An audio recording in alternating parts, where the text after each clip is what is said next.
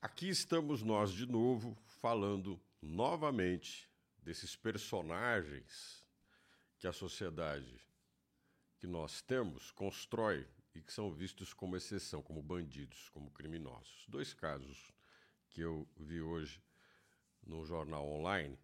O primeiro deles, de um soldado aluno da Polícia Militar, que, inconformado, como sempre, com a separação, matou a ex-esposa e o advogado dele, em frente a uma clínica. Isso aconteceu em Curitiba.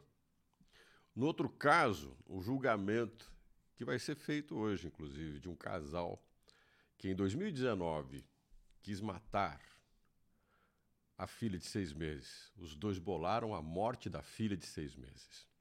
Por quê? Porque eles não queriam mais ter ela como despesa. É isso.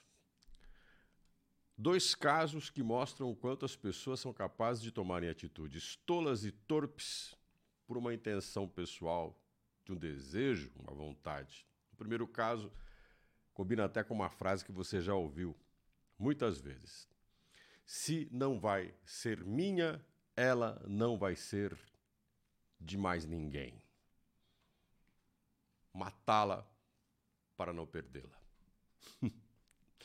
No outro caso é exterminar para não pagar a conta de um filho.